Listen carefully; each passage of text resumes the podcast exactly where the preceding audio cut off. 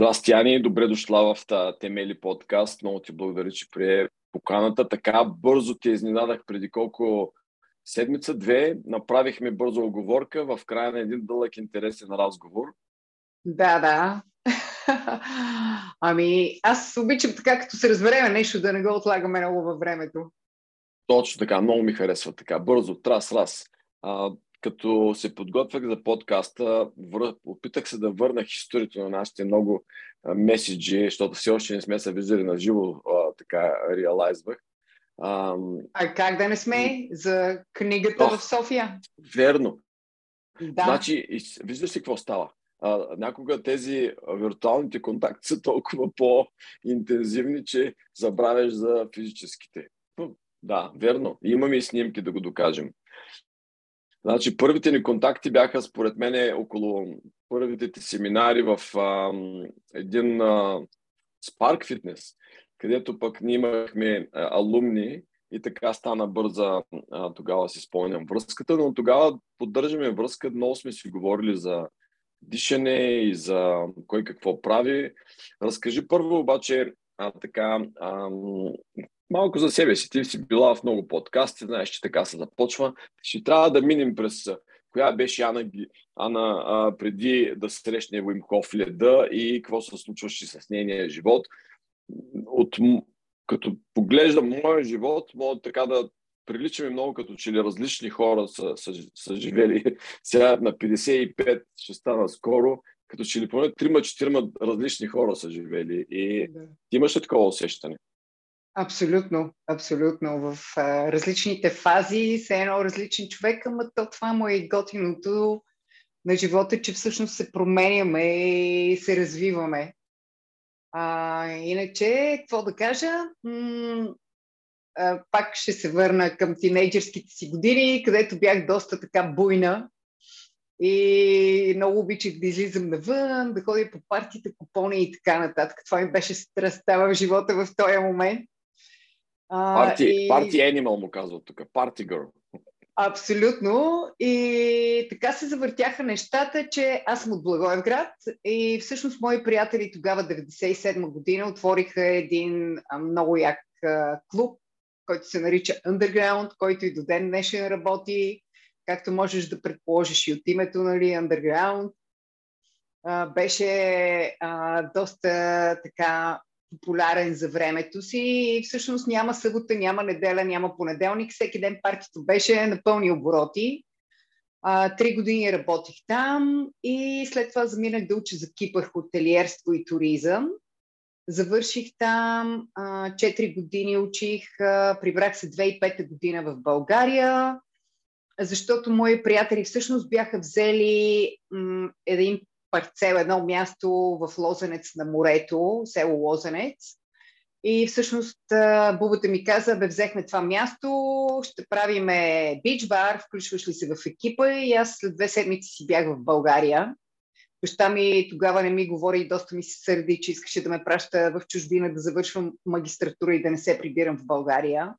И аз така му казах, ти сега нищо не знаеш, сега ще видиш, ние ще строим светлото бъдеще тук, ще правим някакви супер яки неща прибрахме се, аз се прибрах да е, всъщност с още един приятел от Штатите, който беше заминал там и изкара няколко години, който също се прибра в България.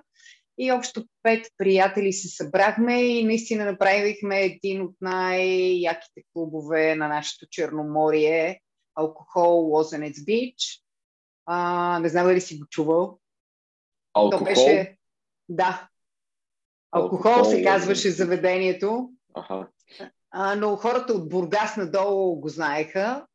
И всъщност в рамките на 3 години успяхме да направим един от най-популярните клубове на нашето Черноморие. Правихме партиите за Fashion TV, идваха диджеи от Нью Йорк, много български изпълнители, известни са били на сцената на нашето заведение, но на третата година някакси така се случиха нещата, че с концесионерите се появиха разминавания в възгледите и, както се казва, ни направиха предложение, на което ние да кажем не. И да. За, да, за съжаление трябваше да приключим с този проект. След това в София бях в партньорство а, и с още двама души направихме един от първите пиано барове и суши барове в София. Заведението тръгна много успешно първата година, отворихме 2008 и 2009 обаче 2008 започна финансовата криза в Штатите, знаеш, 2009-2010 удари много силно в България, хората спряха да излизат навън, а, да харчат пари за заведения и развлечения и това се отрази на много на нашия сектор и всъщност ние тогава фалирахме. Аз си минах през бърнаут, депресия, всичките фази, а, съдя изпълнители, кредити и така нататък. Беше доста тегъв за мен период и всъщност в този период си казах повече, никога не искам да се занимавам с заведения. До тук приключих. И тогава пък започна моето търсене в посока как да се справя с дупката, в която се намира. знаех, че нещо се случва с мен и не ми е окей. Okay. не знаех какво, защото аз изначално съм така доста силен характер и винаги съм нали, считала, че мога да намеря изход от всяка ситуация, но тогава това като стана и нали, го приех много лично като провал. Ти знаеш, че аз освен това организирам и Fuck Up Night и говориме вече доста за провалите и грешките, но тогава всъщност започна и това търсене и разбиране, че има и нещо друго извън материалния свят. Започнах да се интересувам от йога, от медитация, от езотерика, някакви източни практики и философии.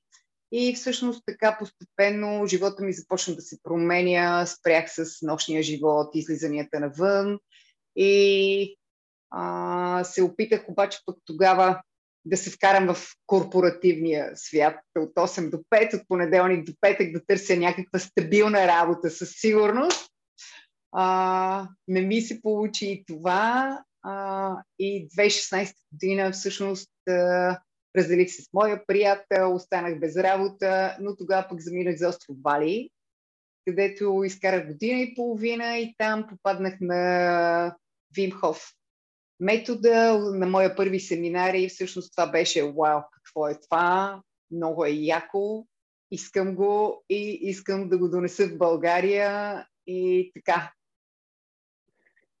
Това е, нали, сега, от тук нататък ще си говорим за новата нали, Ана Груздана, която повечето хора познават, ама много искам да се върнем само момента в този ам, ден или в поредица от дни или период изобщо, когато си усетила, че а, нещо става с тебе и трябва да вземеш мерки. Защото това е много важно и нали, ние като перформанс коуч, това, което правим в Deutsche Zone и с теб сме си говорили много, че това е много важно а, нали, а, умение на всеки, който може да се тренира и развива, да кажеш, да можеш да кажеш, а, имам нужда от помощ, имам нужда от нещо ново, от някаква промяна. И е много хубаво това да стане преди нещо да се щупило тотално, нали, нещо, нали, където всички ще разберат, че имаш нужда от помощ. Но имаш ли някакви такива вътрешни индикатори, които нали, на повърхността най-вероятно са забелязвали, които да ти кажат, абе, а, трябва да направиш нещо? Ами всъщност аз имах доста индикатори. Въпросът е, че не бях осъзната за тях. Аз дори не разбирах какво ми се случва, защото някак си в моята глава а, бях нали, толкова силна, че не може нещо да, да не мога да се справя с него. И, и нали, с, тоя, с тая идея, която имах тогава за себе си, че мога да намеря решение на всеки един проблем, че мога да се справя с всяка една ситуация, а, аз дори не разбирах, че преминавам през депресия. Не знаех какви са симптомите. Нали, за мен е това човек да преминава през депресия. Едва ли не трябва да е някакъв много слабохарактерен или аз не знам, но тогава имаше един период, в който в рамките и то на доста дълго време, и може би около 6-7 месеца, аз не можех да спя. Прибирах се вечер и почвах да плача. И това продължаваше до сутринта, в продължение на около 6-7 месеца, независимо в колко часа си лягам, дали ще е в 10 вечерта или в един през нощта, аз до сутринта не можех да спя, вече трамваите тръгваха и аз по цяла нощ плачех защото не можех да намеря изход от ситуацията, но по никакъв начин тогава не ми е хрумвало, че съм в депресия или преминавам през някакъв такъв период. А, също така бях супер изнервена, всичко ме дразнеше, а, някакви нали, подобен тип неща, които това с дразненето също го осъзнавах а, и някакви дребни неща ме изнервяха въобще бях се отдръпнала и от хората, не ми се седеше повече в България, исках да замина някъде, но не си давах реално сметка през какво преминавам. А, осъзнавах, че нещо се случва с мен, но не знаех какво е. И тогава една приятелка, защото пък в този период и нали, нормално е човек, като стане негативен, явно започва това да се отразява и на хората, и на обкръжението му. И тогава хората, които бяха у мен като приятели, но хора, които бяха предимно за това да сме навън да пием и да се забавляваме, се отдръпнаха, което още повече ме натъжи, някакси ме а, така потисна, но тогава пък една приятелка м- реално каза, бе, ти така не можеш да продължаваш и ме заведе при една хомеопатка. И тогава ти знаеш, нали, хомеопатията протича под формата на интервю. Жената ме разпитваше 100 000 неща. За първи път в живота си попадам при хомеопат. И, и ми забърка някакви капки, които ми помогнаха да мога да започна да спя, ако не е друго, нали, по-нормално. И тогава и казаха, бе, нещо става с мен, ама не знам какво, просто моля ти се, кажи ми къде да ходя, какво да правя, нещо трябва да почна да променям, не знам какво е, ама нещо трябва да правя. И тогава жената ми даде, а, не че ми даде, ми каза, купи си да четеш Ошо. Аз въобще не знаех кой е Ошо. Купих си някакви книги, взех да чета и чета и си викам какъв е тоя, нищо не разбирам от това, за което тоя човек ми говори, мислите са като облаци, наблюдавай ги, не се закачай за тях, в центъра на бурята е най-тихо, чета и нищо не разбирам. Обаче си казах, тая жена, що ми е казала да чета, значи има нещо там за мен, не знам какво е, ама ще го намеря, защото нещо трябва да направя. И така в последствие попаднах на тези семинари, които са за личностно развитие в България, не знам дали си ги чувал, Insight, които реално ми отвориха така мирогледа и а, очите за, нали, за вътрешния ми свят, не само за външния, но и това какво се случва вътре с мен, да бъда по-осъзната за себе си. И тогава започнах всъщност по телевизията, имаше едно предаване а, Fiesta TV, което беше готварско, обаче след обедите имаше йога. И аз вкъщи започнах пред телевизора да си правя йога, да си медитирам, каквото съм прочела, каквото съм разбрала, правя вкъщи някакви неща и така постепенно попаднах и на тези семинари, лека по лека, както се казва, започна да ми светка лампата. Да, много интересен. Тук няколко неща искам така да, да, да се фокусирам и върху тях, защото са много важни. Това е, първото нещо е свързано с а, нали, явно усещаш ти, че нещо не е наред. Обаче виж какво е станало. И това е проблем, който в момента също съществува. И колкото са може, ние трябва, нали, и ти като коуч и аз говорим как да помогнем на хората. Какъв човек ти трябва? Какво ти трябва, за да станеш по-добре? Нали? Това търсиш. И ти случайно си попаднала при хомеопат. Да речем, че нали, това в случая ти е било добър entry, нали, вход в а, този друг свят. Обаче, ако тази жена разбираше само от хомеопатство и нямаше какво да ти предложи с книгата, може би ще се луташ някъде още известно време. Въпреки, че аз вярвам, че щом в тебе се е запалил този интерес и любопитство, ти по някакъв начин ще да стигнеш където си тръгнала. Но а, проблема, който искам, нали, така, може би да му обърне малко внимание, е това, че като че ли нямаме точни термини за това, какво се случва в тебе и от това от една страна. От друга страна, хората, които могат да ни помогнат, а, често се назовават с различни неща. Ето сега при кого би отишла сега след като знаеш. Какъв човек би потърсила? Нали, психолог, а, някакъв а, behavioral, поведенчески коуч, а, нали, най-различни хора могат да помогнат с някакво такова състояние, но ти вече знаеш как те са, какъв е техния бранд, какво да търсиш. А хората, които са с проблема, нищо не знаят. Нито какъв е проблема, нито кой може да им помогне. И много често това, което ти си демонстрирала нали, в...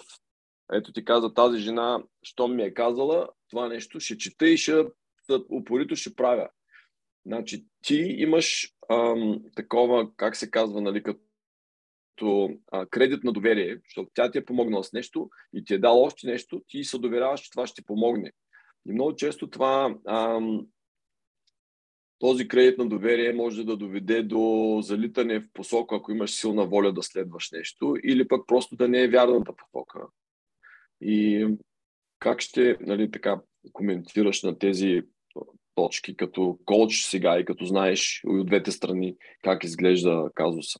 Ами, за мен наистина е много важно да си проверявам източниците вече. Нали? Но понеже тогава, отново, както ти каза, кредит на доверие, аз имах доверие на моята приятелка, която ме заведе при нея.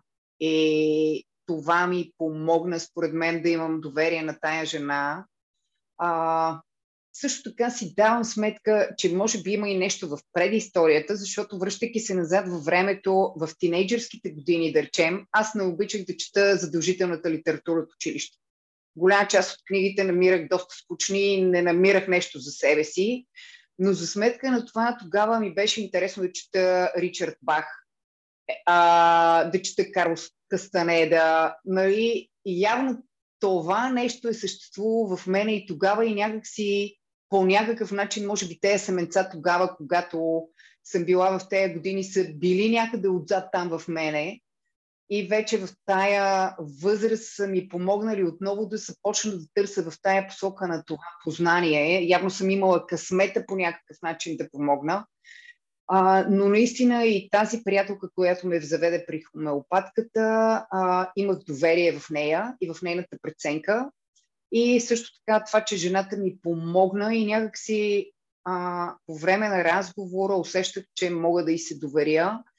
А, но в момента има, както и ти казваш, нали, има доста хора, които се занимават с различни техники, практики и така нататък, но аз лично много внимавам при кой отивам и с кой работя, защото има и доста вече колчове, които се пръкнаха и нали, ти виждаш, че те хора не са си оправили собствените проблеми, обаче се опитват да оправят проблемите на другите хора.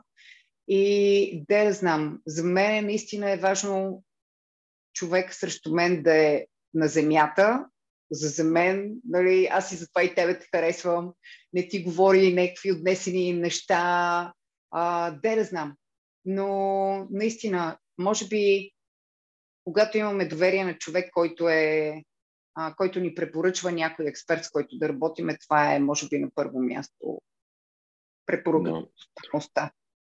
И допълнителното объркване за хората може да дойде, че един а, нали, коуч може да носи различни шапки в различни ситуации. Нали. А, нали, аз за един, за един от моите клиенти може да съм просто физикал тренер, нали, атлетик тренер. Нали, абсолютно ще правим само упражнение или нещо друго. За трети мога да бъда нали, коуч, да планираме какво да правим в живота му и така нататък, дори с промени в бизнеса.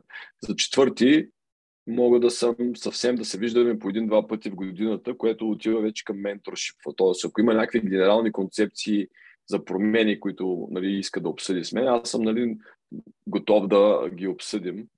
И част от а, моята работа, ти знаеш, и в първата книга бях се опитал така да напиша а, какво разбирам аз под тези понятия. А, персонален треньор, коуч, ментор, защото е важно хората да знаят какъв човек търсят, дори когато гугълват. Какво търся аз? За какво имам нужда от помощ? И кой човек, т.е. каква шапка, какво ще ми донесе като сервис на мене? Нали, ще ми реши ли проблема? И от тая гледна точка е нали, много хубаво ние, които нали, доставяме такива услуги, да имаме ясна комуникация помежду си. Окей, аз знам при теб с чисто сърце за какво мога да пратя хора. Разбираш ли? Mm-hmm, Защото абсолютно. знам ти какво правиш за твоя бранд. Нали? И а, ето пак кредита на доверие. Ако някой се доверява на мен и аз го пратя при тебе, този нали, транзиция на кредит на доверие отива и пряни, аз имам пълно доверие тя какво и каква литература дори открие ще прати от там нататък. Нали? Тоест почва един така като че ли по-добър а, а, процес, който не разчита само на интуиция и, и, и, и късмет, в крайна сметка. Много често да попаднеш mm-hmm. на точния човек от първия път. Това а, нали, е нещо, което ще продължим да се приказваме и с тебе и с други колеги за бъдеще. А, влизаме вече в а, първите ти срещи с а, леда и как ще си говорим по-късно, защото Вим Хоф не е изобщо за леда. Но разкажи на практика как се случи това в, в Бали. Какво се случи? Ти отиди на семинар, някой те заведе, беше с приятели. А, отидох на семинар. Ам, аз и преди съм го казвал, че съм такъв по-екстремен тип. С годините така, нали, това намаля, но преди това обичах да си дигам доста адреналина. И всъщност един ден нещо си ровех във Фейсбук, в Обуд, където живях в Бали. То е по-планинската джунгурестата част на острова. Мястото е известно с йога, с медитации, всякакви такива практики. И всъщност един ден ми попадна събитие някакво, ще се влиза в лед. Викам, а, това изглежда някакво доста интересно, супер дай да ходя да видя какво е нали, това, да влезеш в лед, със сигурност ще си дигна адреналина, ама и да видя как се, нали, какво е това усещане за тялото. Беше ми интересно и любопитно. Да.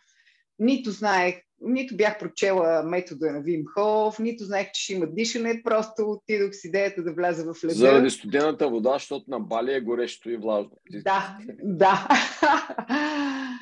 И всъщност успях да навия една приятелка да дойде с мен отиваме ние двете в един много красив резорт, така близо до реката и джунглата, събират се хората, си спомням. А, и идва инструктора, говори ни някакви неща, аз не си спомням почти нищо от теорията и това, което ни е казал. Ти си чакаш студената вода. Да. Някакво дишане ще правиме там. Въобще викам, добре, какво така ще правим? И лягаме ние, аз преди това никога не съм ходила на дихателни практики започваме ние да дишаме, при което аз започвам да усещам, че нещо се случва с тялото ми. Лежа и се лее една пот от мен, се едно съм в сауна. И бях така, а, какво става тук? Как така, нали? В същия момент ми изтръпнаха краниците. Ти знаеш, нали, как могат да ти се заключат. Имаш чувството, че не можеш да мърдаш. А, какво е това? Чакай да проверя, мога ли да си движа ръката, не мога ли, нали? Ума започва да работи. Викам, а, мога, добре. Отпуснах се след това и започнах да усещам как обаче с дишането започнах да се отнасям на някъде. И си викам, а какво става тук? И в последната фаза на дишането, то беше като някакъв постоянен, нали, преминаваш от едно състояние в друго. Имаше някаква шаманска музика, която допълнително засилваше ефекта. Беше супер яко.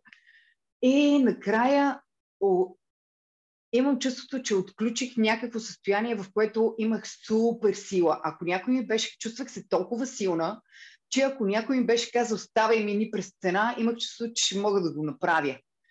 И така останах супер изненадана как човек само като диша може да му се случат някакви такива неща. А, какво е това? Дойде фазата с леда, тръгваме ние да влизаме в леда. Кой е първи? Дигам ръка веднага.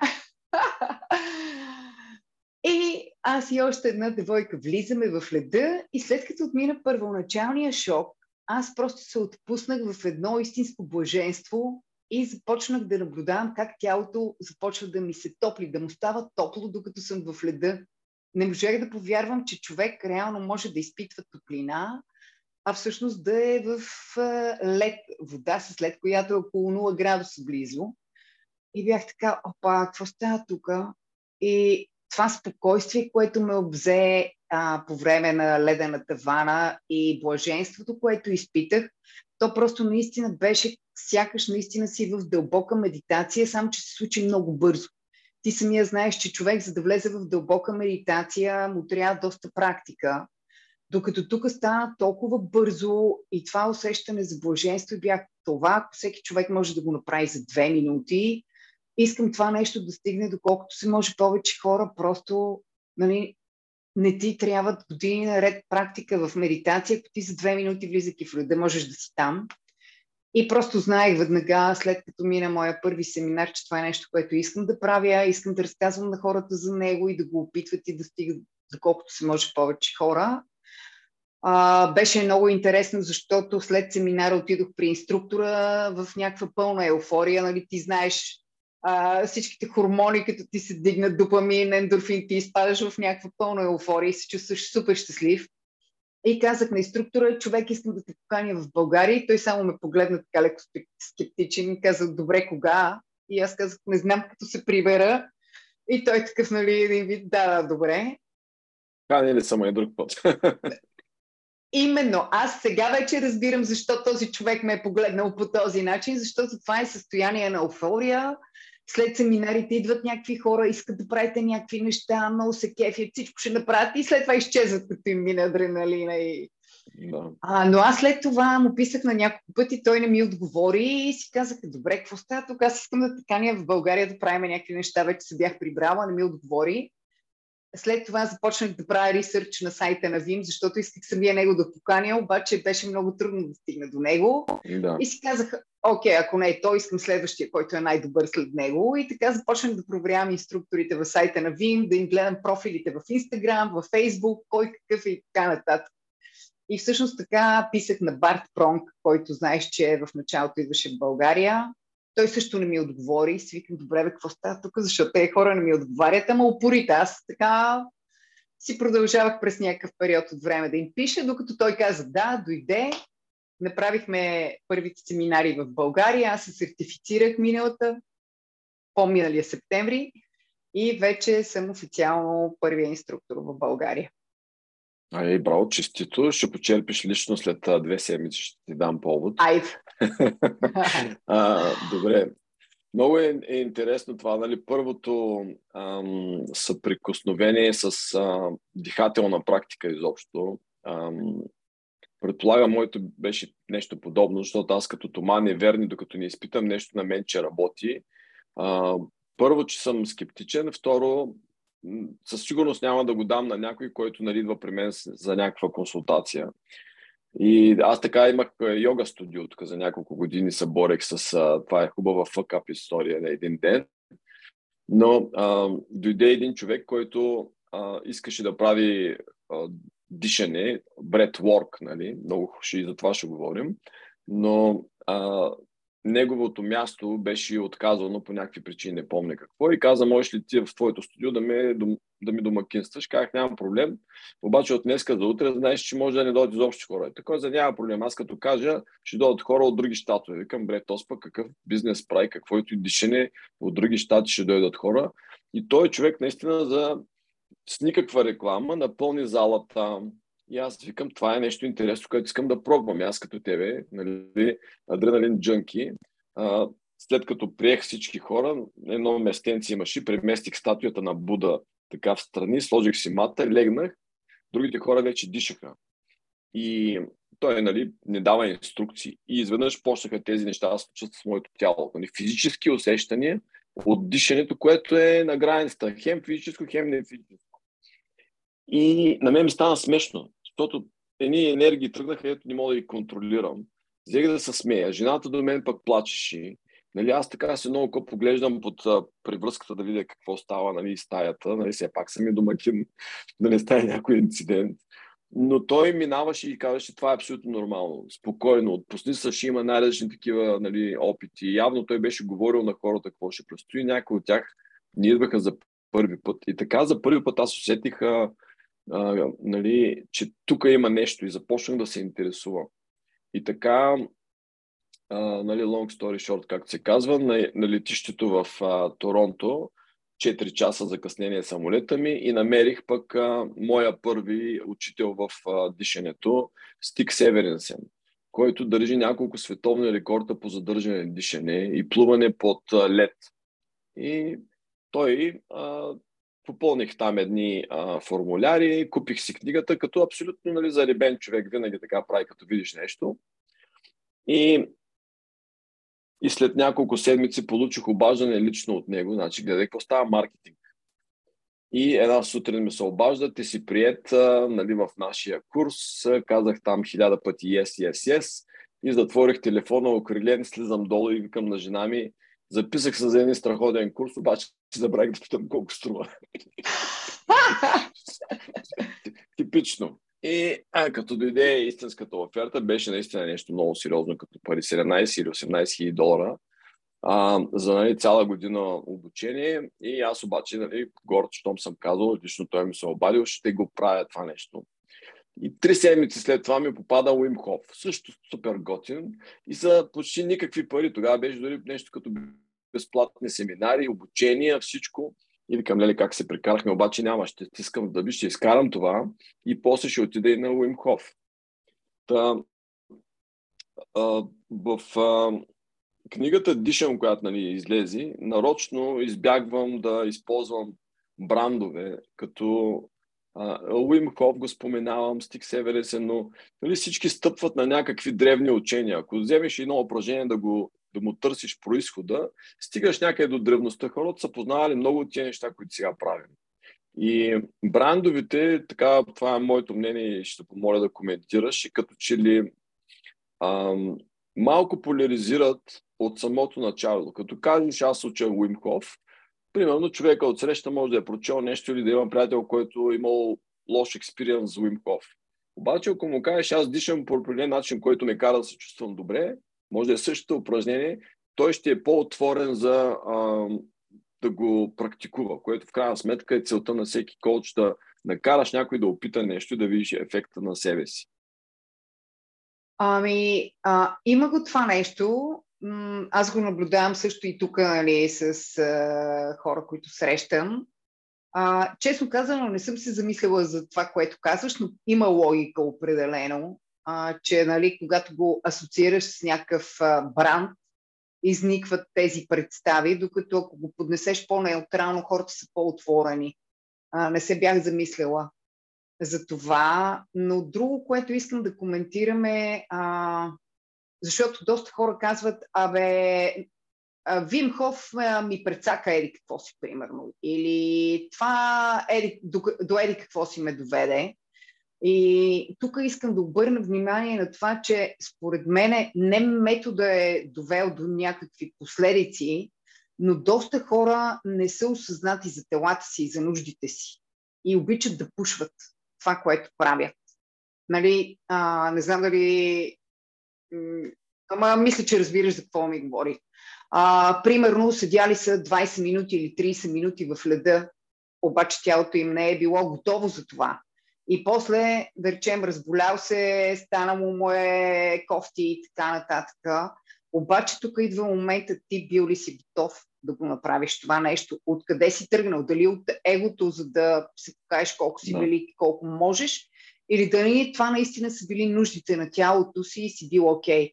Или има хора, които правят по 7, по 8, по 10 рунда, а всъщност ние стимулираме много и производството на адреналин в тялото с дихателните упражнения. Нали, специално за Вим Хоф говоря.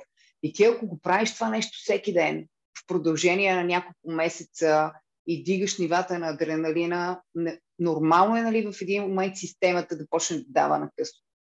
И, и така, това е нещо, което също искам да обърна внимание, когато хората практикуват каквото и да било.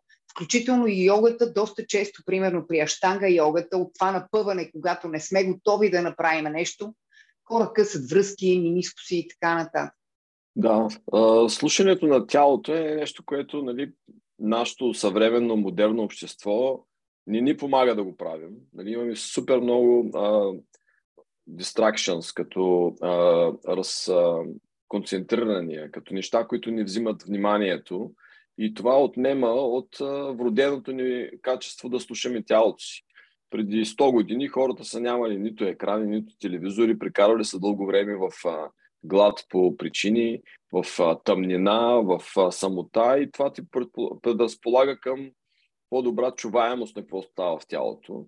А, а като не чуваш какво става в тялото и го съчетаеш с а, една по-силна воля или над каквото си искаш го наречи, mm. и тогава това е рецепта за нали, нали, проблема, за да се чупиш нещо. Като тези хора, които казваш, стояли 20 минути във водата.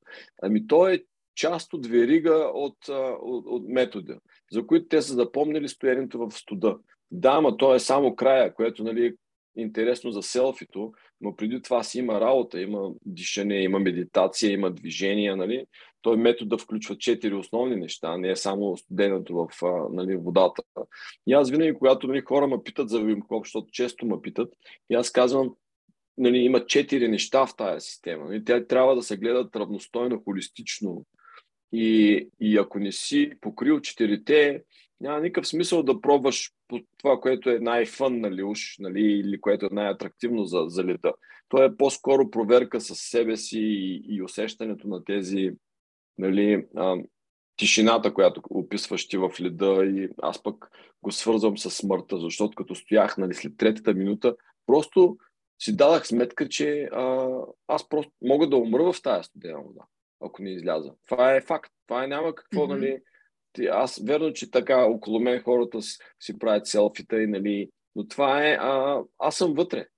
Моето да. тяло е вътре и, и, и това сковаване на костите в този студ е едно такова като humbleness, как се казва, ставаш смирен от това усещане, че си толкова близо и ти имаш контрол все пак на тялото си. Това беше за мен най-така запомнящото се усещане с първата ми а, влизане в студената вода.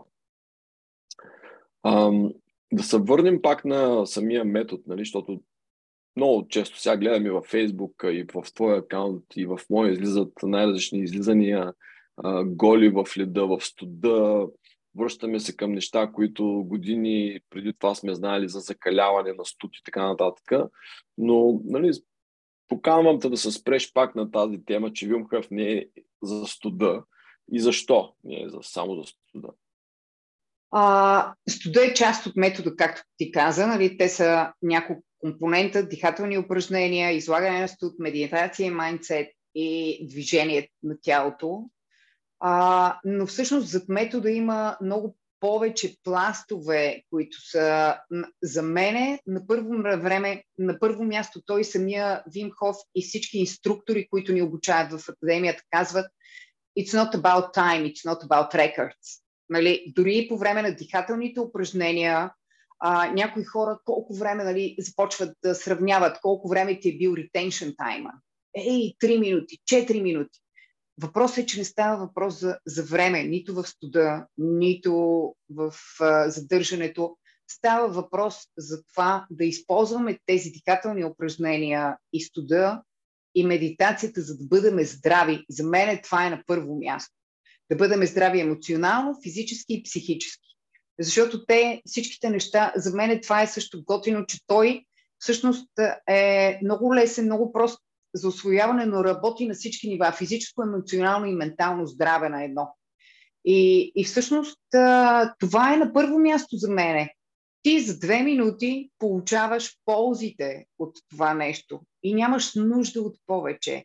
Ако човек реши да надгражда и да седи за по-дълго време, дали ще е под студения душ или ледената вода, то е вече по-скоро за ментална тренировка, за фокус, за концентрация, за издържливост и така нататък.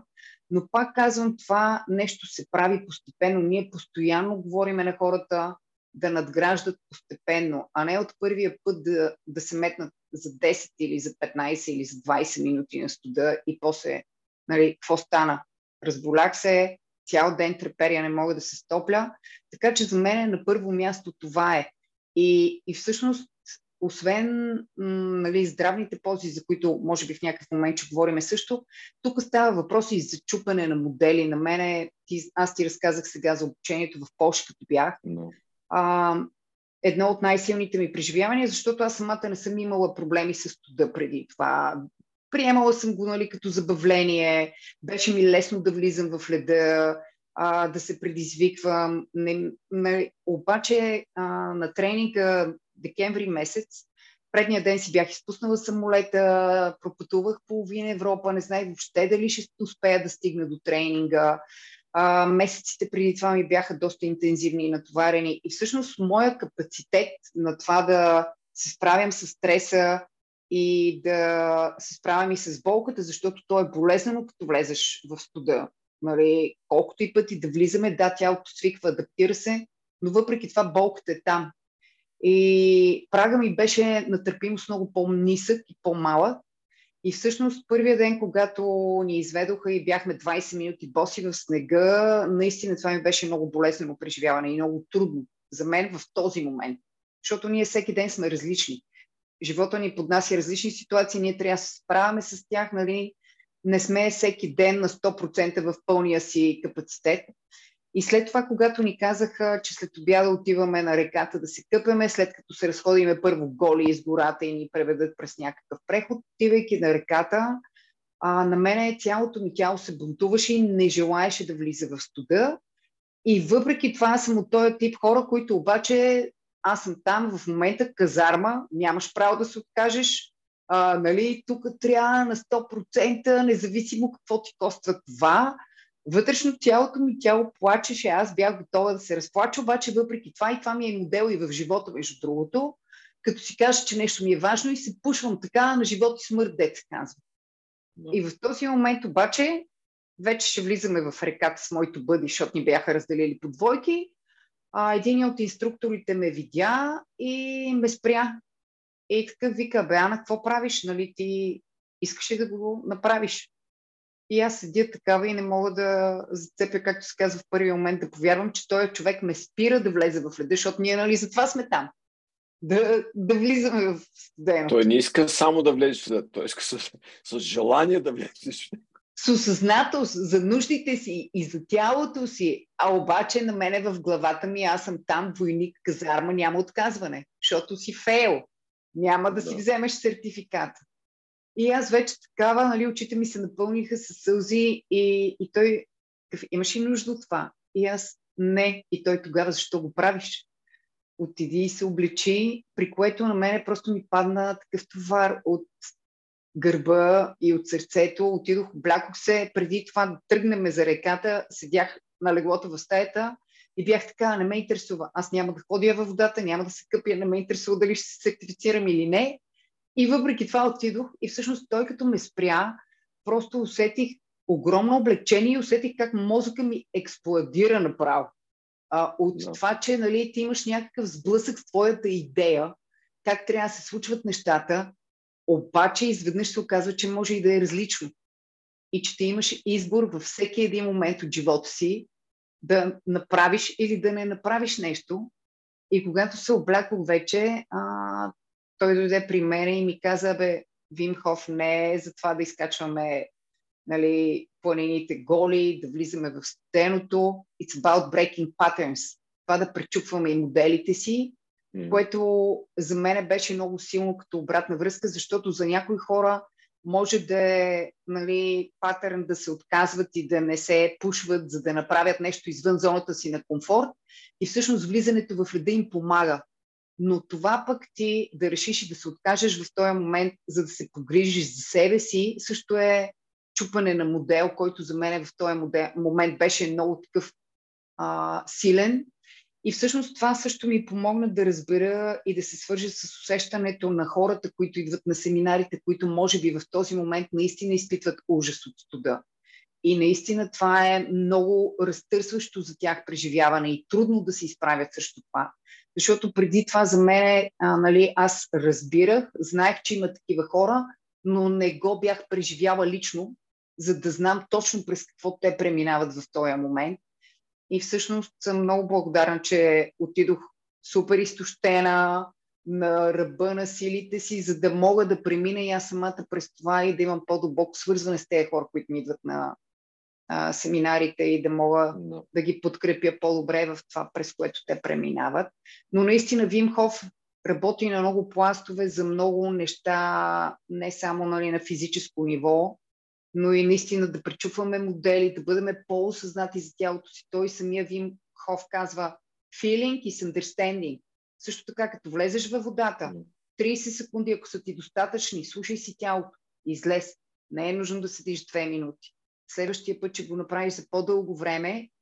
И другото, което е, аз тук намирам и много аналогия с това, нали, с мъжката и женската енергия, която всеки един от нас нали, притежава а, и някак си в първия момент се изисква нали, така малко смелост и действие, което е свързвано повече с мъжката енергия и тая част нали, да се заявиш, въпреки може би страха да кажеш окей, но пък в момента, в който влеземе в леда, най-добрият начин да се справиме с студа е като просто му се предадем и се отпуснеме в него. Вместо да се бориме и да се съпротивляваме защото колкото повече сме стегнати и сме в борбата, което е по-мъжка характеристика за мен, толкова по-трудно ни е да издържаме в леда. А колкото повече се предадем, нали, серендър, това за което говорим, което пък аз го свързвам с тая мекота, което е малко по-женско качество, а, това е начина, в който помагаме всъщност на тялото да се отпусне, за да може да направи по-лесно адаптирането И всъщност, когато се научиме а, да се отпускаме в леда и да, нали, да, го, да се предадеме, това ни помага в последствие и в живота. Някакси, когато те върхлети нещо, просто дишаш в този момент, оставиш се да видиш какво има там, защото колко повече се биеме и се съпротивляваме, толкова повече се протива има и толкова по-голямо е страданието, толкова по-голяма е и болката. И на много пластове работи метода. Също така, нали, когато се научиме да, да контролираме и дъха си в леда, което е абсолютен стрес, както ти каза, това е убиец. Ние наистина можем да умрем в леда, но когато се научиме да контролираме дишането и да отпуснем тялото и да можем да се научим в такава супер стресова ситуация да контролираме емоциите и мислите си, това пък също много ни помага и в ежедневието, когато ни залее някаква ледена вана, случи ни се някаква ситуация, усещаме, че някакво напрежение в нас се надига или дори в къщи децата нещо нали, викат, скарал си се с жена, мъж и така нататък, да си кажеш, бе, вместо да избухвам, чакай малко сега, дишай. Знам, че може да контролираме състоянието си чрез дишане и това да ни а, помогне да го пренесеме това а, нещо като качество и в всяка една друга сфера от живота си. Точно така и ти знаеш в нашите мастермайн групи, аз често казвам, че това са универсални убийци, с които работим и използваме ги за инструменти. Дишането е универсален убиец. В смисъл не дишането, а не дишането. В момента, в който спреш да дишаш волево, ти изведнъж а, правиш също каквото влизаш в леда. Дали? Ти казваш, а, ето това упражнение, обаче ако не започна да дишам, аз ще умра, няма къде да отида. Същото, между другото, и с съня. Ако не спиш последователно, ти умираш. Нали? Това е и с глада е така. И тези неща, те, са, те имат хубава последователност в на... нашия мозък знае, че това са, това са убийци, неща, които не убиват. И практикувайки умерени дози от това, нали, от тези отрови, от тези убийства, ние вдигаме пръга си на всичко, не само на, на, на способността да стоим в точно това, което ти казваш. Ние ставаме по- готови да поемем всякакъв вид стрес. И това е нали, уникалното в работа с тези нали, предизвикателства, защото това е така. Нали, задържане, дишане, а, глад, фастинг, това е също и влизане в студена вода. Това са все игри с а, смъртта, както им казвам, но ти вдигаш летвата на тези ресурси, които ти си усетила, че са изчерпани, като си отишла на сертификат. Защото ти си взимала, взимала стрес, самолет, изчезвал, нали, дълги пътувания, стрес преди това и ти отиваш с празни ръце, когато теб се очаква мъжко действие, да влезеш в студената вода. Еми няма откъде да дойде. И тук е страхотен урок. Аз мисля, че просто си имала шанс, на... защото това е нали, шанс за всеки коуч да бъде в а, такава ситуация и да види от другата страна какво става. Нали да можеш да влезеш после в обувките на някой, който идва при теб и кажеш, Ами не мога. Е, как да не можеш? Аз те знам, за те това е нищо. Нали, стискай зъби и влез. Е, да, аз знам какво, какво ти е и, и, и нали, това е, а може би също знак, че трябва още време да прекараме с този човек и да, да видим защо толкова нали, ресурси са изчезнали. Може би има нещо друго преди това, което трябва да фиксваме. И тогава това, което ми харесва с Уимков много е на мен, е, че Уимков може да бъде и а, индикатор за проблеми, които нали, съществуват и не са решени още. Нали. Ти идваш някакво. От някъде някъде изтичат ресурсите ти. И ти идваш, уж всичко ти е наред, обаче ти нямаш ресурс да задържиш в леда 3 минути. Да, дай да видим къде изтичат тези ресурси, за да може да ти помогнем. И другите три а, механизми, нали, инструмента в метода също помогат за там. Може би е mindfulness, осъзнатостта, може би движенията, а, може би е, нали, е дишането. И това, което Уимков направи на практика и което е супер като революция е, че е, а, първо постави сумати кул cool рекорди, с което влезе в очите на цял свят.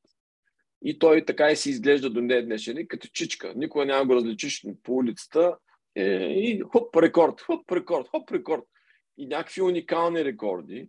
И следващото, което направи, нали, той каза, аз не съм някакъв а, супер човек, елате да ме изследвате.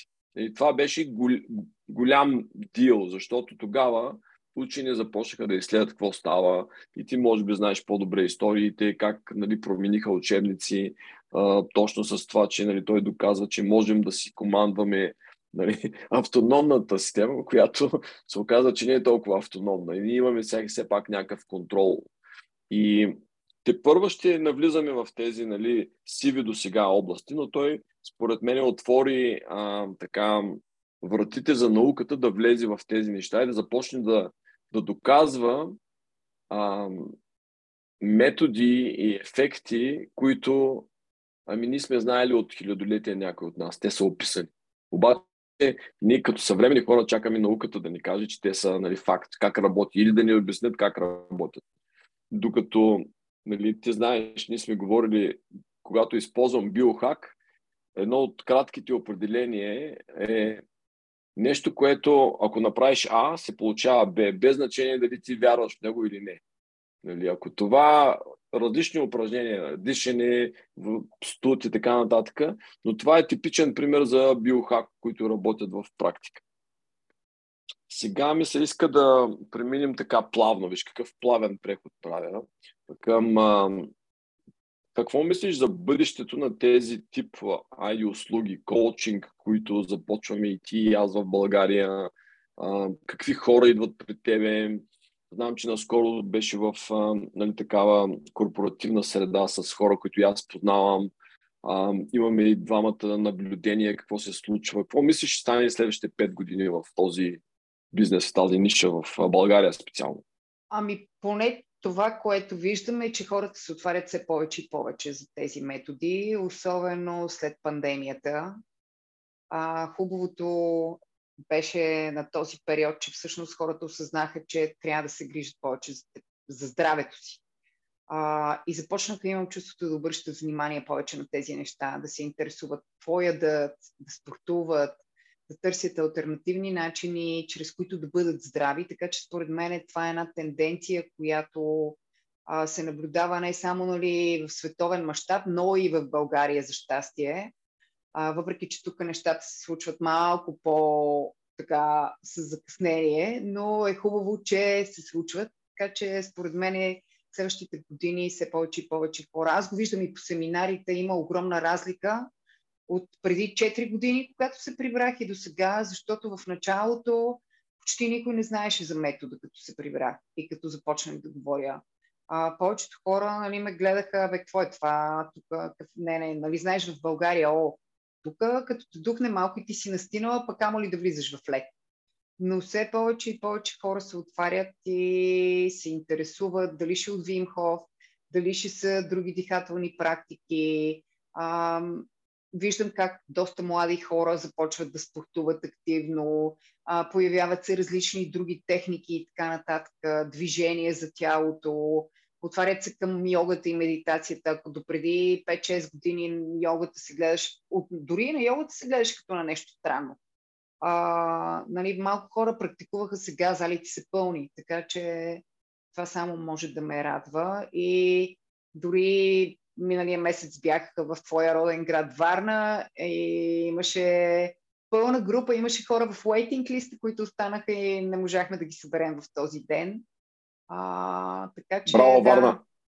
Абсолютно. Бях много така изненадана и също така се радвам, че и фирми започват да се отварят в тази посока, защото осъзнават колко е важно наистина да подкрепят служителите си не само под формата на заплати финансово, но да се грижат и за тяхното благополучие и ментално, емоционално и физическо здраве. Защото когато служителите ти са здрави, се чувстват добре и са щастливи и те дават и много по-голям перформанс, нали, резултатите им са по-добри. Така че това дългосрочно е изключително важно и за двете страни. Да. И както казахме, нали, в такива случаи, ако всички участват от една компания, нали, корпоративен офис, 20 човека, заедно, и има хора, които ти видиш, че те нали, просто не пожелаят да влязат, не са готови в този момент да влязат във вода, това може да е хубав индикатор, ранна диагностика на нещо, което дремеш проблем. Нали. И както за самия човек, така и за хората около него, като отбор да знаят, че той може би има някакъв проблем и може да му се обърне внимание и да не се натоварва в този момент, може би, в компанията.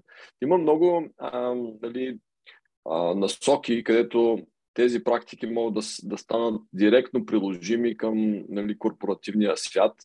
И ние с тебе първо ще си говорим и ще се опитваме да развиваме тия неща в България, защото освен, че а, нали, идват по-късно в нас нещата, обаче от друга страна, сега с а, развитието на технологиите, това, което стане днеска в Штатите, ако да речем, че тук се случва първо науката, утре ние можем да го донесем и да го пробваме в някои следващи семинари или нещо друго. Тоест, съкратен този път, целият този процес а, а, нали, на изчакване е, е, може да бъде прескочен с а, м, развитието на технологиите.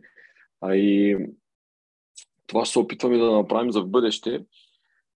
А, твоите планове за, за айде, то пролета вече идва, нали, семинари продължаваш да правиш. Как ще си до, до как ще доставяш твоите услуги, твоя коучинг, нали, само в групи или вече и индивидуално? Появяват се и запитвания индивидуално на хора, които искат сесии, така че нали, работя и в тази посока. Обмислям да започна да правя а, дихателни сесии, които да бъдат сутрин в едно от а, йога стоят тук в София, защото така хора ми споделят, че биха искали да има и сутрин място, където могат да отидат просто да се раздишат, защото ти самия знаеш, че усещането и преживяването, когато си в група, е много по-различно, отколкото ако го правиш сам вкъщи. No. А, и това е нещо, което мисля да направя, може би в някакъв момент, включително онлайн сесии, които да бъдат само с дишане. Иначе м- аз съм ти споделила и за тези курсове също, които а, трябва да си довърша. Искам да си довърша, не че трябва за Oxygen Advantage, които всъщност да ми помогнат да разширя инструментите, с които работя, защото ти знаеш, че там са различни отново дихателни практики и примерно за хора, които да речем в момента няколко пъти се свързват хора с мене, които имат доста сериозни панически атаки в момента. Но като за начало Вим Хоф метода може да бъде доста екстремен за тях и да. Те самите имат нужда от малко по-щадящи дихателни практики, упражнения, като за начало след като се балансира нервната система, нали, биха могли да продължат и с Вимхов. Така че това е нещо, което също да. нали, е в Oxygen Advantage е чудесен, нали, а, така като разширяване на спектъра на неща, които доставяш. Нали, аз много го харесвам. Патрик още Uh, той не беше дори известен и тогава. Аз отидах случайно, се запознах с него в uh, Флорида, правиш един семинар. И аз като ти му казах, значи идваш в България, дай да се оговаряме за дати и започна COVID. и той тогава сам издаде още две книги и става наистина много известен. Сега е много трудно да, да нали, докараш такива хора uh, в България, което ще бъде много хубаво, но от друга страна пък метода се развива много добре и, и това по моите наблюдения е един от най-здраво под, под, подплатените с наука а, методи, който от друга страна, ако тръгнем да следваме нали, брандовете, 90% е стъпал върху бутейко. Бутейко, да. да. Той нали също така има бутейко клиник, което извиня, че Точно така, да. да. И, и, и на практика, нали, ако тръгне, и, и това обърква. Нали, Моят голям проблем е, че това обърква крайния потребител. Нали, какво дишане правиш? Те ми бутейко. А, аз правя Oxygen Advantage. Еми, то е едно и също. Нали, като, обаче, ако що ме е различно наименование, хората търсят някаква разлика. Нали. А науката, която го подкрепя, самото упражнение може би е едно и също. И затова нали, аз се опитвам да описвам упражненията, без да им слагам нали, упражнение за отписване на носа. Точка. Знаеш кога да направиш това упражнение. Упражнение за по-добър сън. Или какво си. Дали пък колко хора са го използвали и описали по друг начин. В случая това е нали, объркващо малко информация понякога. И това поне нали, ние в Deutsche Zone, ти знаеш, ние сме решили да даваме само практически неща, които веднага могат да влязат в практиката, без да им даваме някакъв брандинг и а, включително и нашия не даваме. А, исках тук да те попитам за а, Бали специално и за изобщо за ретритите като средство за възстановяване на ресурси, по-добра перформанс, от, отделяне от ежедневието с цел а, ударно възстановяване на здраве. Нали, аз така ги разглеждам. Като инструмент, като нагласа също в България хора да правят такива неща. А, ретритите за мен са нещо много ценно и аз самата гледам, когато има, въз, имам възможност да има нещо интересно, поне за мен, нали, да, да отида, за да мога наистина да си заредя моите батерии и да си отработя някакви мои си неща. И обичам да ходя на място, да се откъсна сред природата, фокусирана изцяло върху себе си, нуждите си и това, което съм отишла да работя за него. А, сега ретритите в Бали са малко по-различна бира, ако мога така да кажа. Защото тук малко пак говориме за майндсета, може би на българина, не знам. Защото имам чувството, че така като съм наблюдавала повече йога ретрити, така чужденците, може би поради факта, че за тях пътуването не е нещо толкова невъзможно, както за голяма част от хората. И в чужбина нали, хората си пътуват. И някакси като отидат в Бали, те отиват и са окей с това една седмица да си седят в ретрит центъра, да си медитират, да си правят упражненията, може би тук там е да излязат да идат до някоя забележителност. Но ние, българите, така искаме, като отидаме да видиме колкото се може повече, нали, да съчетаеме и ретрита, и Защото може да не дойде повече пак тук. Именно, именно. И малко трудно се получават нещата в тая посока и затова аз гледам да съчетавам нали, двете неща. А, сутринта ставаме, правиме си дишане, медитация и този тип а, практики. И съответно пък съответно, а, другата част от деня гледаме да пообиколиме и някои други а, забележителности. Та, така гледам да го комбинирам. Въпреки, че за мен е м- най-ценно наистина би било, ако ще говорим за ретрит, ретрит, да се отиде една седмица, човек просто изключва дори и телефона, нали, ако може да си го позволи, или си дава един час време на ден, след като приключи деня с всичките практики, влизаш, отговаряш на мейлите или на телефонните обаждания, свършваш си фокусирано работата и приключваш. Защото за мен това наистина е начин да заредиме батериите, да се откъснем малко от света и да можем да погледнем нещата отстрани. Защото доста често ние сме и в, тоя, нали, в тая въртележка, ума ни възприема нещата по един начин, вкарваме се в някакви филми, обаче когато успеем да се дистанцираме и погледнем отстрани, всъщност виждаме много по-голямата картина. И някакси нали, перспективата е различна. А, когато човек остане със себе си, нали, може да осмисли някакви неща искам ли това да го направя наистина? Нали, това ли са моите истински нужди или правя нещо в живота си в момента, защото това се очаква от мен. И това е време, в което нали, наистина имаме възможност да се дръпнеме, да останеме със себе си и да се чуеме. Къде сме, какво ни се случва, защо ни се случва, какво искаме, какво не искаме. Така че ретритите в а, тази чистата им форма, нали, като ретрит, за мен са нещо много ценно. Да. А, аз също така много а, ценя времето, когато правя ретрит за себе си или за, нали, за група. И много внимавам да има точно такива моменти нали, за откъсване, просто без социал медиа, без а, никакви дразнители. И, и понякога е супер трудно, защото ние сме много лесно се привързваме, се диктваме към тези нали, малки устройства, искаш постоянно връзка, а, пък искаш да споделиш къде си на това хубаво място, да изпратиш селфи веднага, защото си обещал или не си обещал. И това са неща, с които ще трябва да работим за в бъдеще. А, била ли си на а, ретрит с а, мълчание, с неговорене? Още не съм била тези, които ги правят 7 дни. Била съм на един, в който 3 дни не трябваше да комуникираме.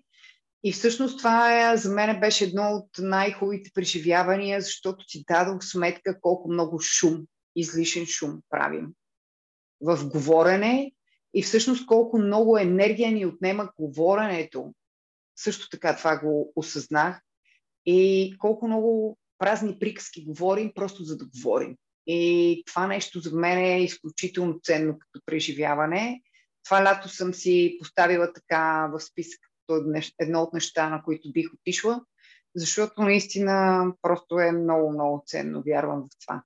Това е трудно за продаване обаче. Елате, запишете се тук 7 дена и ще го заведем на хубаво място и никакво говорене нали, в 7 дена. А, другото, което е, искам да пробвам и тук знам, че в щатите около мене няма, най-близкото е в Мексико, е ретрит в а, тъмна стая, в абсолютно нулева светлина. Wow. Където всичко така е организирано, че ти в, нали, си в тъм, пълна тъмнина, в тъмница си. Имаш всички неща, които ти трябват и са направени така, че нали, да не са контузиш една хубава хотелска стая си представи, но живееш там в пълна тъмнина. Това дори и... не съм го чувала. Да, аз от един приятел, който има един подкаст и той, а, той беше се изхитрил да, да вкара записващо устройство, и което няма никакви светлинки в него и да записва усещанията си в, в тъмната стая. И, и беше много интересно, защото ние над 80% от възприятията за света идват през очите ни. Ти представи си да изолираш този огромен нали, сигнал. Освен това, той е тихо. Нали, ти няма шумове. Шумовете са повече, които ти предизвикваш. И какво става? Ами нямаш с кого да говориш. Те се насъбират. Тъмнина, тишина и неговорене. Или какво става с тебе? Или какво прави wow. този мозък, когато е, има толкова много неща нали, да си играе. И това е силно като нали, хардкор. Както казваш ти, леда не е за всеки Зуимхов. И, и пак е така, искам ли го, не го ли искам. Защото може да излезеш по всяко време на тази стая. И за някои хора казват, че са излезе на втория, третия час, са мислили, че е минало дали, много време, защото тогава пък изведнъж представата за време се обръща. Но ето виж колко неща има, които можем да вземем и да направим с готови хора в България. Ето давам ти идея като дали, какво може да, да случим лесно. И а, със сигурност вече има хора, които са готови да го направят и да, да, да разгледаме ефекта, защото пък а, явно се свързва това с много висока продуктивност и креативност, особено за а, такива а, мълчанието, недвижението. Ти знаеш, Хюберман наскоро говори за тази техника лягане и а, волево немърдане на нищо. Как това нещо по нали, стимулира креативността, защото като не мърдаш тялото, мозъкът ти изведнъж става крейзи, нали, тръгва да търси различни неща да прави. Наред неща имаме да случваме, дано да имаме все по-нарастваща аудитория да ни слуша. Какво исках да ти питам тук, докато говориш и си бях записал. И двамата с теб имаме едно такова като оплакване, здравословно, което ни свързва. А, това, нали, побеляване на пръсти, а, да. Между другото, аз така започнах да ресърчвам за студ и така попаднах на Уим Хоф. И се оказа, че, ам, нали, да кажем за хората, които не знаят, това е едно, един синдром на Рейнолд. Рейнолд, как се казва на български? Да, да. И при който дори при не много ниски температури, крайниците или пръстите, или на краката, или на ръцете стават бели, но направо нали, като били, няма никаква да. кръв без никакво усещане, без никакво чувство. И... А при някои хора дори или лави съм виждала, че стават като да, лави. Да. да. Но Абсолютно това е втора... Черни или лави, да.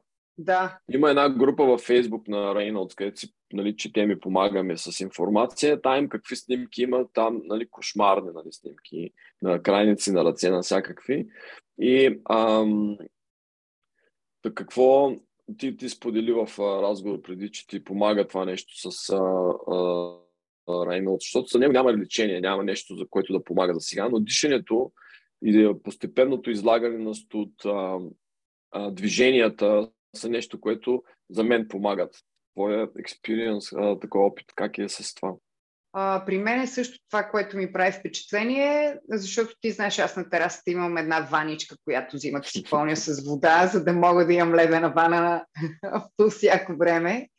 И всъщност, като а, започна в началото редовно да взимам ледена вана, м- се появява, дори и навън, когато почне да става по-студено, нали, се, аз предимно no. пеша обитавам, а, на краката ми се появява само и то предимно на десния крак, но в началото е така по-изразено, когато започна следените вани в началото на зимата, но в един момент просто, а, тъй като студа подобрява и кръвообращението и в един момент очумява, а, така да. че определено забелязвам положителен ефект. Съответно, лятото, нали, като дойде, следващата зима, като се появи, пак се появява в началото, но след това очумява.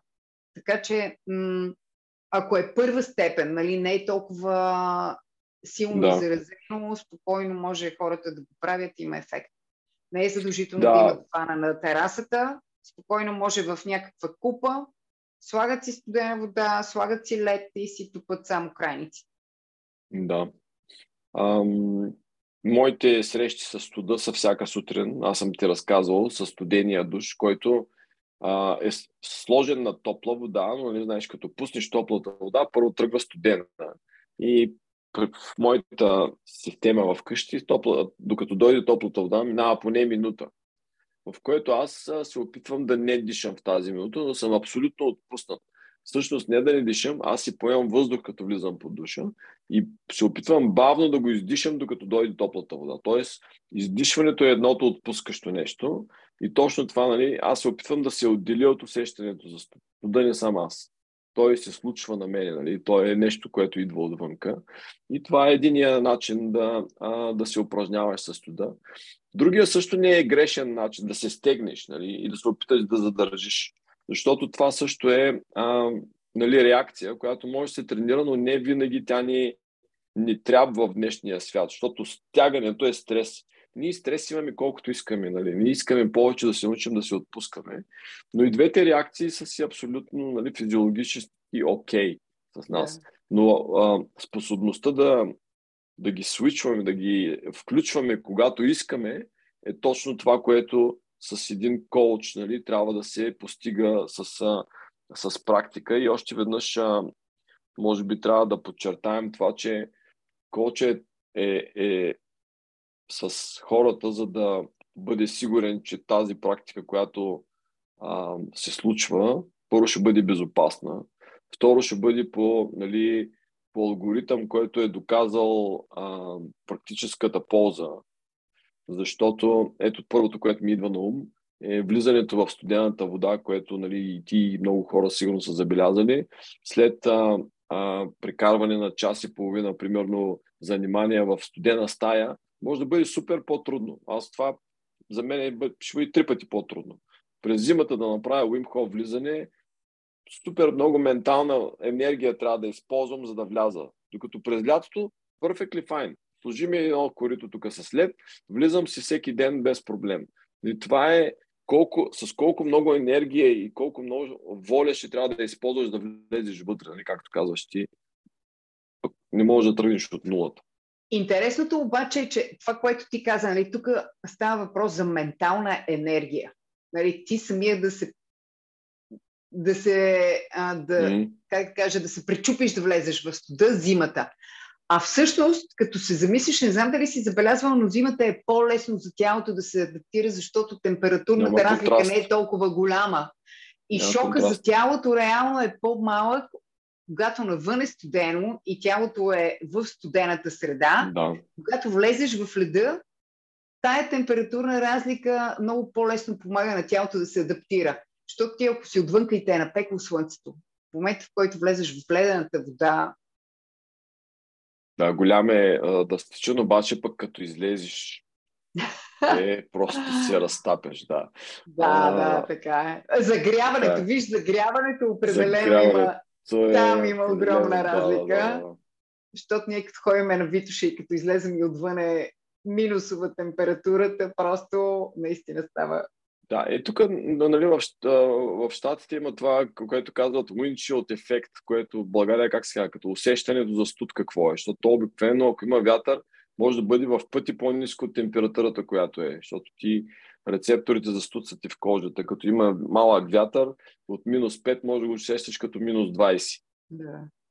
И това е супер неприятно. Нали? То ти 10 минути прекаране на такъв вятър и студ, те ти изчерпват от енергията, която ще ти е необходима да се прибориш после с студа, което нали, ти си забелязал да на собствен гръб и да се стоплиш, после да, дори да. да. И нали, тогава, вместо да получиш а, ефекта от една а, стимулирана имунна система, можеш на практика да щупиш нещо, което вече е да. било на края на, на пресчупване.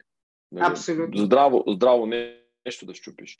Да. Така че, нали, колча, нали, виждам определено, някои хора казват, имам тук много приятели, които знаят, че имам информация за много неща. Дай ми, аз ще прочета и ще го направя. Викам, аз ще ти дам, но не те съветвам да го правиш сам. Просто трябва да има някой с тебе, който да е извън твоето его и да ти каже, нали, тук спри, тук сме се разбрали да не го правиш. Нали. Това е да. най-малкото това. Ред други неща трябва да направим. Да. Аз когато се гмуркам също, аз съм ти разказал, като влизам надолу, знам, че моето его ще иска да слезе по-надолу, но, но също знам предварително докъде е, искам да сляза безопасно. И тогава нали, гледам винаги да не се спускам, да се гмуркам сам, защото искам някой да ми каже, дойч повече от тук 10 метра, that's fine, излиза и, нали, mm. и да ме гледа какво правя, защото нали, не можем да си разчитаме много на себе си. Искаше ми се малко за технологии да а, поговорим. Нещо, което използваш или ти не използваш в а, някаква или някаква свежа наука, какви източници ползваш. Знам, че и двамата слушаме а, Хюберман. Да, да ти кажа, аз не използвам никакви технологии. Мислила съм си, обаче а, явно суетата ми е толкова голяма, че не мога да си харесам нещо, което да си купа, за да го нося нон-стоп с мене. Mm. Гледах да. последно едни часовници, които са, обаче са ми много големи и груби и някакви такива всичките тези неща, които замерват и не мога да си харесам. Но искам да започна да, да си замервам показатели, за да видя аз самата за какво става въпрос все пак. Да. Това е много интересно. Виж, аз, ти знаеш, аз съм, може да не знаеш, аз съм гаджет маняк. Всичко, което излезе ново в тази област, се купува. Нали? Това поне е извинението пред семейния бюджет, че е за работа. А, и това, за което го използвам, е първо да видя дали даден индикатор, дадено нещо мога да го използвам първо в бизнеса, т.е. да покажа състояние Хикс преди хака, който ще направя и променено, надяваме се, позитивно състояние след това. И това е изключителен инструмент, ако проработи по така и, и докажем в зависимостта за клиентите. Защото ти знаеш, примерно, медитацията колко трудно се обяснява, че имаш, имаш нещо позитивно. Ако замериш обаче HRV преди и след медитацията и можем да демонстрираме, че то се качва, нали, Heart Rate Variability, а, значи има позитивен ефект за тялото. То се е случило вътре в тебе. Не е, да. защото аз съм ти казал, не е mm-hmm. а, пласибо, то е станало вътре в твоето тяло, защото ти направи А и се случи Б, това, което ти казахме. И тогава, и тогава нали, технологията е много силен инструмент за всеки коуч, като а, мотиватор за клиента да продължи да прави това нещо. И, а... например, аз като правя такива, извинявай, за, за нали, първо трябва да имаш термометър за водата, нали, като влизаш, колко градуса, нали, така нататък. Така. А, а, второ, а, нали, аз няколкото пъти, когато съм влизал и съм имал възможност, съм си мерил кръвно налягане, което всеки може да го направиш преди и след какво става много интересно. Пулса също. А, пулса, да, той е наред се мери.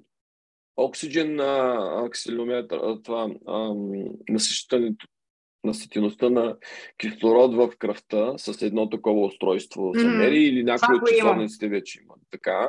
Значи ето виж какви технологии имаш преди и след. Да. Защото ние знаем горе-долу какво ще се случи. Ще изче, нали, кръвта тук ще изчезне, ще има по-малко кислород. Хай да видим доколко. Същото и при дишането, нали. Особено сега ти знаеш за Oxygen Advantage, там много се използва този уред. Но HRV е другото, което. HRV е, а, нали, за тези, които не знаят, ако сърцето бие 60 пъти в минута, а, тези удари никога не са равномерно разпределени. И амплитудата между 60-те удара, колкото по-голяма е, това значи, че нашата нервна система е в по-добра готовност да отговори на каквото и да е предизвикателство. Било то стрес или антистрес. Ако и кажем да заспи, ще заспи по-бързо. Ако ни кажем да бяга, ще бяга по-бързо. Той ще превключи по-бързо на това, което искаме от нея, което е добро за нас. Искаме високо HRV. И то може да се измери преди и след а, нали, а, какъвто и да е интервенция, било студена вода или дишане, и да се демонстрира по този начин на клиента какво а, ефекта в неговото собствено тяло, не в нечие друго. Да. А, с приятели, като ходим на реката, те понеже имат такива смарт часовници, си засичат. И това, което виждаме е, че като влеземе в ледената вода, пулса пада, успокоява се. В началото е засилен, нали, заради стреса, но в един момент пада и примерно по време на семинарите хора с смарт-лочи, с които са, имаше една девойка, която каза, че а, по време на дихателните упражнения и след това медитацията, която сме направили в рамките на половин час 40 минути, са се равнявали часовника и изчислили, че нивата и на енергия са се дигнали, дигнали сякаш спават 2 часа и половина. No. А, сега на тимбилдинга, който направихме всъщност, а, Атанас мисля, че беше казал, че нивата му на стрес са били 12 там показателя на часовника му, което е да. супер ниско нали, след дишането и дихателните упражнения. А, но аз самата нямам такова нещо, но бих искала да, нали, да имам такива уреди, с които да замервам и постоянно да мога да засичам и да отчитам. Тук е голямото предизвикателство вече е да, понеже всеки уред, той си има някаква негов алгоритъм, който прави тия изчисления. Нали, те, първо, трябва да, първо трябва да кажем, че никой от тях не е точен, толкова колкото не се иска. А, и трябва да се сравнява уред с уред и човек с човек. Нали. По-скоро нали, искаме да видим, аз както казвам, не ме интересуват точните данни, искам да видя дали ден след ден резултатите стават по-лоши или по-добри, т.е. ние сме на прав път. Това е достатъчно от към коучинг гледна точка. Нали, милиметри и милиградуси не са толкова значение, отколкото посоката. И нали, в тази гледна точка ние използваме много технология. Каквото можем да, да вземем, да откраднем тук, което излезе, веднага го а, прилагаме в практика. И това е а, една част от коучинга, който правим. А, много се надявам. А според тебе има ли, това е последен въпрос и после знам, че ще трябва да обърнеш внимание на другия си проект, който работи в момента. А, няма проблем. Окей. Okay. смяташ ли, че има достатъчно бизнес за хора, които сега поемат по коучинг пътя, да инвестират в развитие, да станат, нали, а, да започват да коучват дишане, а, холистични подходи, а, такива, каквито аз правя и ти правиш и други колеги започват да правят? Ами, смятам, че има нужда, да, и има смисъл. А, така че, абсолютно. Особено ако наистина искат да са добри в това, което правят и да има добавена стойност за хората. Не просто защото в момента е модерно да си коуч, нали, масово а, някакси става тренди това нещо, но за мен, ако си добър в това, което правиш и хората виждат стоиността за себе си в това нещо, със сигурност ще имаш рано. Така че, да. определено да. И аз така споделям твоето мнение и даже ни нали, дискутираме и с теб и с много клиенти какъв би трябвало да бъде един супер коуч на, нали, на следващите 5-10 години. Какво би трябвало да знае, нали, с какви инструменти би трябвало да разполага и мисля, че така сме в, а, заедно мислим, че един коуч трябва да има инструменти поне в няколко различни области, които по някаква случайност съвпадат с а, а, темелите. Дишане, движения, хранене, а, mindfulness, нали, неща, които са основите, за да може поне в началото, ако дойде човек с проблем, той да идентифицира къде точно, в коя от тези основи имаме някаква дупка, която трябва да фиксваме първо. И след това този коуч трябва да има другия много важен инструмент, според мен, да знае, когато неговите нали, а, капацитети и знания и възможности се изчерпват, къде да препрати човека на следващото място, т.е. да го насочи към следващия провайдер, нали, доставчик на нещо, което е ценно за него. И така да има една изработена като стола. Той, следващия може да бъде същия човек дори. Но просто да каже, от тук нататък аз слагам друга шапка, до тук работихме за дишане, от тук нататък обаче да не се изненадваш, започваме да говорим за mindfulness. Сега ще говорим за неща други. Всички са свързани, но излизаме на ново ниво. А и за мен е също така е, нали, тук идва а, момента, защото ние няма как да разбираме от всичко, нали, да сме добри във всички области. И затова за мен е много ценно да намериме правилните хора за нас, с които да можем да си колаборираме. И когато аз виждам, че моето познание в тази посока нали, върши работа на човека, но той има нужда от коуч за движение, а и аз там не мога да му помогна, обаче мога да му препоръчам и с чиста съвест да му кажа, слушай сега, този човек ти го препоръчвам за движението. Отиди и заедно нали, ще правиме нещата. Така че а, или диетолог, на, нали, да имаме познанията, но ако човека има нужда от нещо по-специфично за мен или нали, по същия начин и с тебе, както ти звъннах no. предния път, аз знам, че на този човек Вим Хоф ще му е хардкор. No. Дойч, дала съм контактите, нали, ако реши да ти се обади. Да, и това е нали, другото, което става ясно сега, че трябва да има някаква нетворк, някаква мрежа между колчовете, където да можем да обменяме информация в най-добра полза за, за човека, който за клиента, помагаме, да. обслужваме. Да. Тоест, тук има една, едно нещо, което малко се е извратило в последните години. Нали, и в Штатите има, особено за нали, това страха някой да не ти открадне клиента.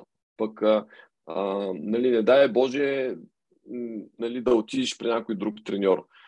Еми, ти си изчерпал това, което може да направиш за този човек. Ако го задържаш при теб, ти му правиш зло. Нали, това, и аз, както казвам, ако, ако ти си с мен повече от една година, значи аз най-вероятно съм лош персонал тренер. Една година не мога да науча на бейсик неща. Сега, ако си повече от една година с мене и аз правя едни и същи неща с теб, значи нищо не правим. Нали? То, аз да ти броя лицевите опори, това не е колчинг. Това е бъди. Нали?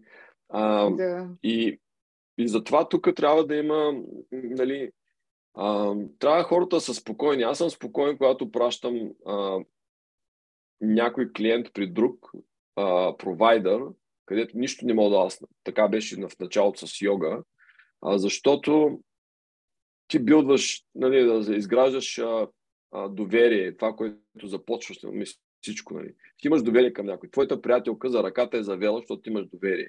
И когато ти имаш доверие в някой, този някой ще има по-добра, а, нали, ти ще имаш една отворена врата и ще си по-изложена на, на нови въздействия. И в крайна сметка доверието е изключително важно, като начало за всичко. Абсолютно. Страхотен а, а, слънчев ден е тук при мен. Знам, че при тебе е вече вечер и сигурно мирише много ароматно в целият ти апартамент.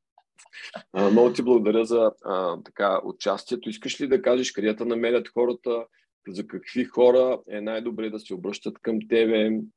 А, нали, ще сложим, разбира се, линкове за твоя профил, за твоя вебсайт благодаря и аз за поканата. Беше ми много приятно отново да си говорим и да споделяме с тебе някакви интересни неща. А, иначе хората... а, няма значение, ще достигне до хората така или иначе. А, иначе могат да ме намерят а, в а, Facebook, там съм най-активна. Ана Грозданова имам страница, от която пускам семинарите, когато ги организирам.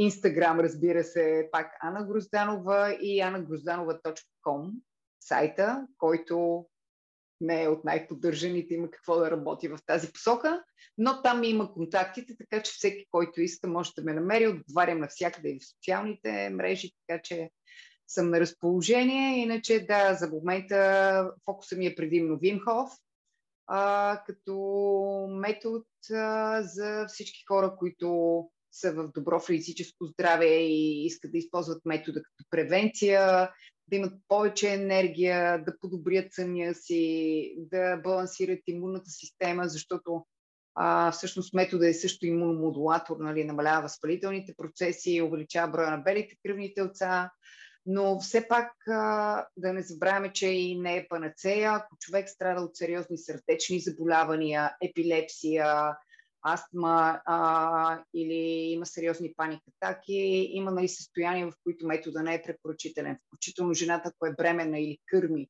в момента също не се препоръчва. И винаги съветвам хората, когато някой ми се обади с някакъв конкретен проблем, ако аз наистина не, не разбирам от това, да се посъветват предимно с лекуващите си лекари, за да сме сигурни, че все пак това нещо ще има по-скоро положителен ефект върху тях, а не а, обратното. Но ако човек е в добро физическо здраве и наистина иска да се чувства добре, а, да има тонус, енергия, да го използва за превенция, защото за мен превенцията е нещо, което има нали, какво да работиме в тази посока, да образоваме хората. А, ще се радвам да ме намери и, и да посети някои от а, практиките и семинарите. Страхотно, Ани. Сега обаче ме дръпна за езика, трябва да кажа нещо за лекарите, защото ние постоянно пращаме хората да питат лекарите си. Обаче те знаят ли кое е добро за тях? Нали? Това е въпрос, оставям в пространството. 90% от моите клиенти в щати са лекари, които, нали, някои от тях са семейства и свързани и така нататък, но те за последните 10 години не са препратили един техен пациент при мен. Въпреки, че сами за себе си, щом идват при мен, осъзнават важността на това, което правят. Да. Тук имаме много неща да работим като информация и комуникация с лекарското съсловие, за да, нали, един вид да изградим този, това доверие. Аз знам каква е моята роля тук, нали, и знам твоята каква е. Дай да започнем да, да, нали, да работим двамата за тези хора, които са, имат нужда помощ. Част от тази mm-hmm. помощ мога аз да я направя, друга аз не мога, т.е. той ще дойде при тебе.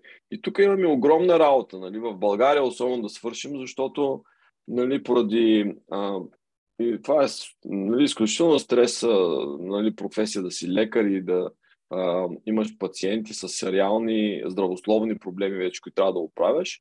Но знаеки, че имаш а, нали, хора, които са готови да и знаят какво да направят, подготвени са, пак говорим за подготвеност, а, които могат да помогнат в излекуването, в крайна сметка, на пациента вече, е, е, е голяма полза, която трябва да го изкомуникираме нали, заедно с тебе и с други колеги.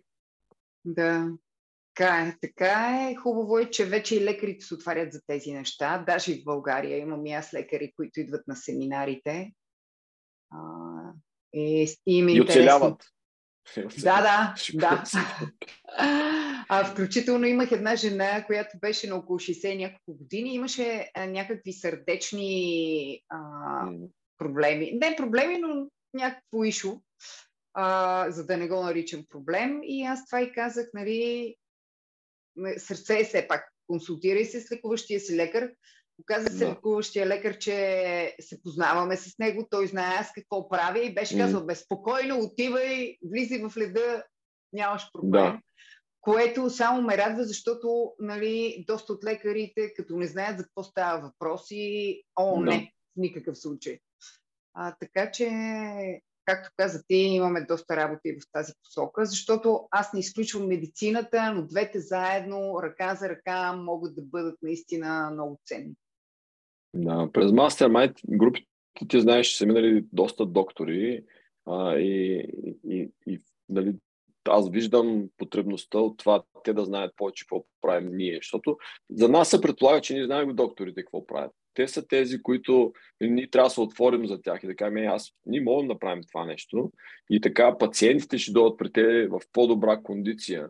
Включително да. и от това, че ги учим на дисциплина и последователно да си вземат лекарствата, които ще ви запишат. Защото тя така се прилага дисциплината и постоянството. Ани, много ти благодаря, страхотен разговор направихме. Със сигурност има много такива въпроси, които не, не съм ти задал, обаче до нови срещи до, на живо до нови. в София. Чакам те. Благодаря ви, че бяхме заедно в още един епизод от Темели подкаст. Надявам се да ви е харесал. Ако е така, можете да ни последвате, а, за да не пропускате следващите епизоди от линковете а, на този екран. Също радваме се винаги да чуем от вас и ако имате идеи за гости и теми, които искаме да обсъдим. До скоро!